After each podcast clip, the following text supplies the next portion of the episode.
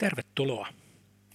Tässä Olmasarjassa kirjailija Jarkko Tontti pohtii vieraanensa kanssa yhteiskuntaa, kirjallisuutta, politiikkaa, taidetta ja filosofiaa. Mukana silloin ja tällöin ripaus runoutta ja juridiikkaa. Ihmisen kautta mennään, yksityistä yleiseen ja takaisin. Tänään on vuorossa poikkeuksellinen jakso Jarkko Tontti podcastissa. Olen asunut tilapäisesti Jerusalemissa ja poikkeustilan sodan takia en pääse täältä pois ja podcast vieraineen on tauolla. Mutta täksi päiväksi 10.11.2023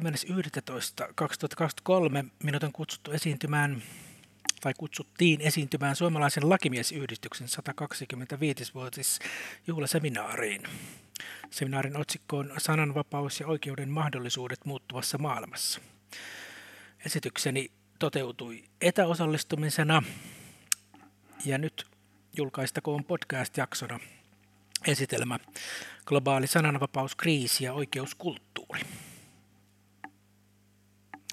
Kävin äskettäin tilapäisen kotikaupunkini Jerusalemin yliopistossa katsomassa Albert Einsteinin teosten käsikirjoituksia. Vaikkei maailman kuuluisin fyysikko ikinä asunutkaan Israelissa, hän testamenttasi kirjallisen jäämistönsä yliopistolle, jota hän oli myös ollut perustamassa. Vuonna 1954 julkaistussa teoksessaan Einstein kirjoittaa sananvapaudesta. Laws alone cannot secure freedom of expression. In order that every man may present his views without penalty, there must be a spirit of tolerance in the entire population. Lait yksin eivät riitä turvaamaan ilmaisun vapautta. Jotta jokainen voisi esittää näkemyksensä ilman rangaistusta, tarvitaan suvaitsevaisuuden henkeä koko väestössä. Viime vuosina sananvapauden asema maailmassa ja Suomessa on heikentynyt nimenomaan Einsteinin mainitseman kulttuurisen ulottuvuuden seurauksena. On yhä vähemmän suvaitsevaisuuden henkeä, mitä tulee kykyymme sallia ja sietää meidän kanssamme eri mieltä olevien ihmisten näkemyksiä. Vuoden 2001 syyskuun 11. päivän terrori-iskujen jälkeen eri puolilla maailmaa lisättiin viranomaisten toimivaltuuksia ja kavennettiin esimerkiksi kansalaisten yksityisyyden ja viestinnän luottamuksellisuuden suojaa. Monet oikeustieteilijät ja muut juristit Suomessa ja muualla kritisoivat näitä toimia. Todettiin, että terroristien tavoite avoimen demokraattisen yhteiskunnan alasajosta toteutuu, jos oikeusvaltion perusperiaatteita ja ihmisoikeuksia nakerretaan. Nyt, yli 20 vuotta myöhemmin, kuulen kovin harvoin kriittisiä puheenvuoroja juristeilta tai keneltäkään, vaikka jotain samankaltaista on tapahtumassa. Varsinkin ilmaisuvapaus, demokraattisen yhteiskunnan kaikkein perustavin ihmisoikeus, on ennen näkemättömän paineen alla.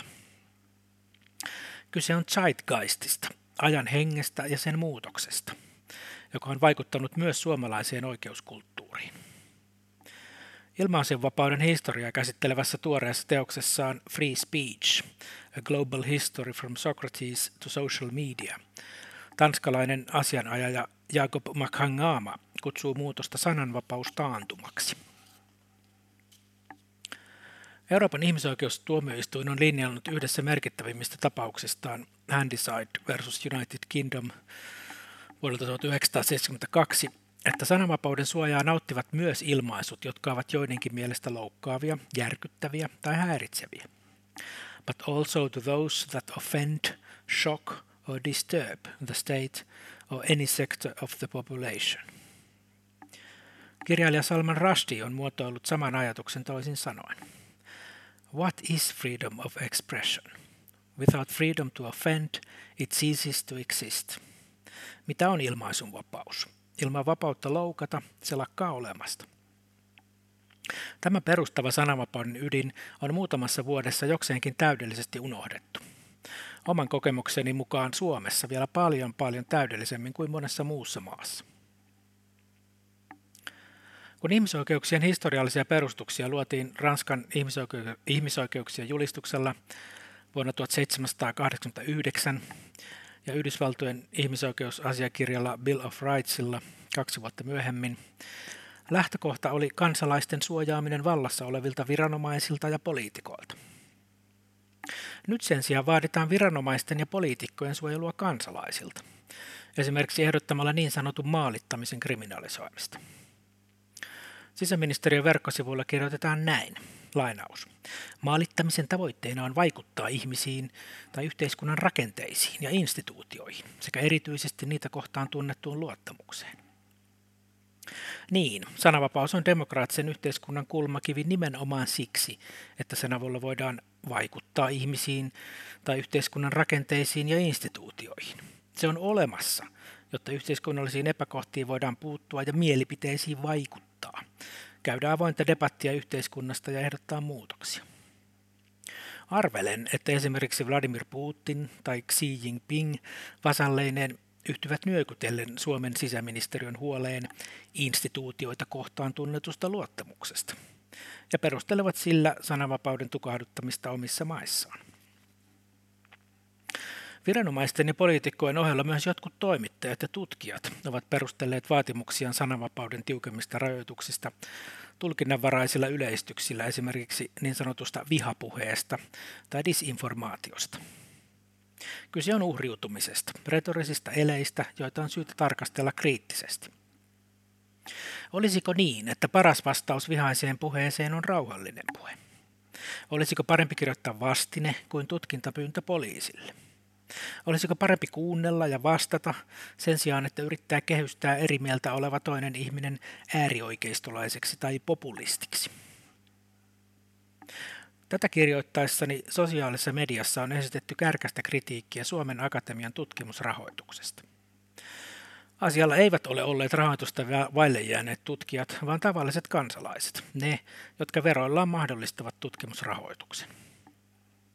Sen sijaan, että Suomen Akatemia olisi vastannut kriittisiä kommentteja esittäneille ihmisille ja kertonut, miksi se rahoittaa sellaista tutkimusta kuin se rahoittaa, Suomen Akatemia julkaisi tiedotteen, joka myös uutisoitiin, jossa se lainaus tuomitsee häiritsevän ja vihamielisen kommentoinnin, jossa on lainaus häirinnän, vihapuheen ja maalittamisen piirteitä.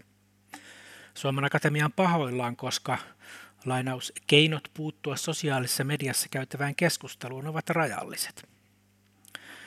Melkoista, sanoisin. Sen sijaan, että kritiikkiin vastattaisiin, se vain nimetään vihamieliseksi ja jopa surraan sitä, ettei sitä saa vaiennettua. On tietysti olemassa ihan oikea vainoamista, joka kaventaa ilmaisunvapautta ja joka on syystäkin kriminalisoitu.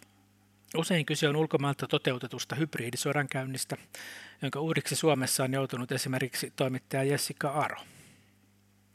Jos erittäin tulkinnanvarasta termiä vihapuhe ylipäänsä halutaan käyttää, varattakoon se näihin selviin ja äärimmäisiin ilmiöihin. Väitän, että yhteiskunnallisessa keskustelussa viime vuosina lietsottu vihapuheen hysteria on liioittelua, joka ei kestä kriittistä tarkastelua. Kuten tiedämme, rikollisuus on hitaasti, mutta tasaisen varmasti vähentynyt vuosikymmenten ajan. Suomalaiset ovat vähemmän väkivaltaisia toisiaan kohtaan kuin melkeinpä milloinkaan aikaisemmin.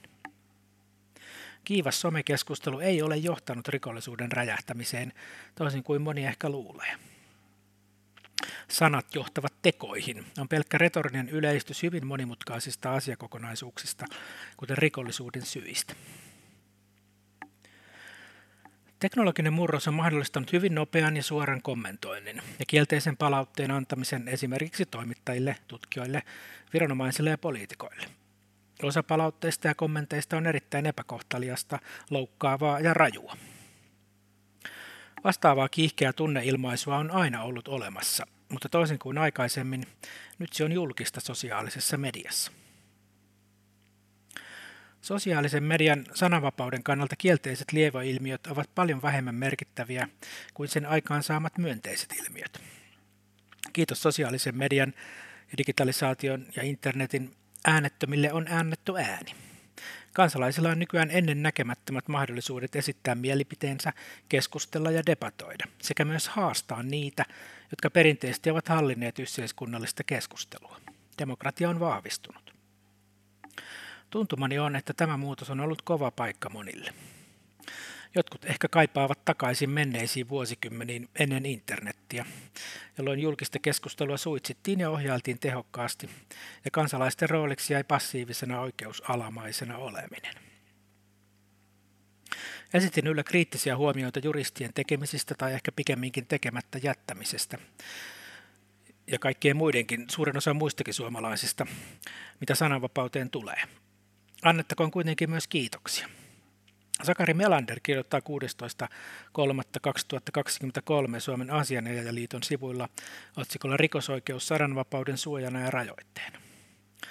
Melander pitää ongelmallisena Suomen kunnianloukkausrikoksen hyvin laajaa soveltamisalaa ja ehdottaa lainkohdan uudelleen arviointia. Suomalainen oikeudellinen keskustelu kaipaisi lisää tällaista pohdintaa. Aidosti kriittistä keskustelua, jossa sananvapausvastainen ajan henki haastetaan ja kysytään, miten voisimme vahvistaa ja lisätä sananvapautta, sen sijaan, että vaaditaan yhä vain uusia rajoituksia. Kansalaisjärjestöjen ja journalistien pitkän kampanjoinnin tuloksena Britannian kunnianloukkauslainsäädäntöä lievennettiin merkittävästi vuonna 2014. Kanteen menestyminen edellyttää nykyään sitä, että kantaja on kärsinyt todellista merkittävää haittaa, serious harm. Ero Suomen kunnianloukkausrikokseen on melkoinen. Meidän olisi syytä vakavasti pohtia samansuuntaista lainmuutosta kuin mitä Britanniassa on tehty. Yleisellä tasolla monet tavoitteet, joihin pyritään vaatimalla lisää sananvapauden rajoittamista, tuntuvat erittäin kannatettavilta. Esimerkiksi ehdotettu holokaustin kiistämisen kriminalisointi. Mutta parhainkaan tarkoitus ei pyhitä keinoja.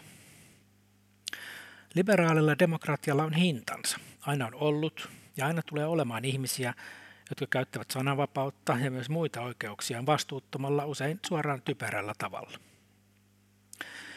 Mutta jos emme ole valmiita maksamaan tätä hintaa, demokraattisen yhteiskunnan perustava periaate rapautuu vaarallisella tavalla. Osittain näin on jo tapahtunut.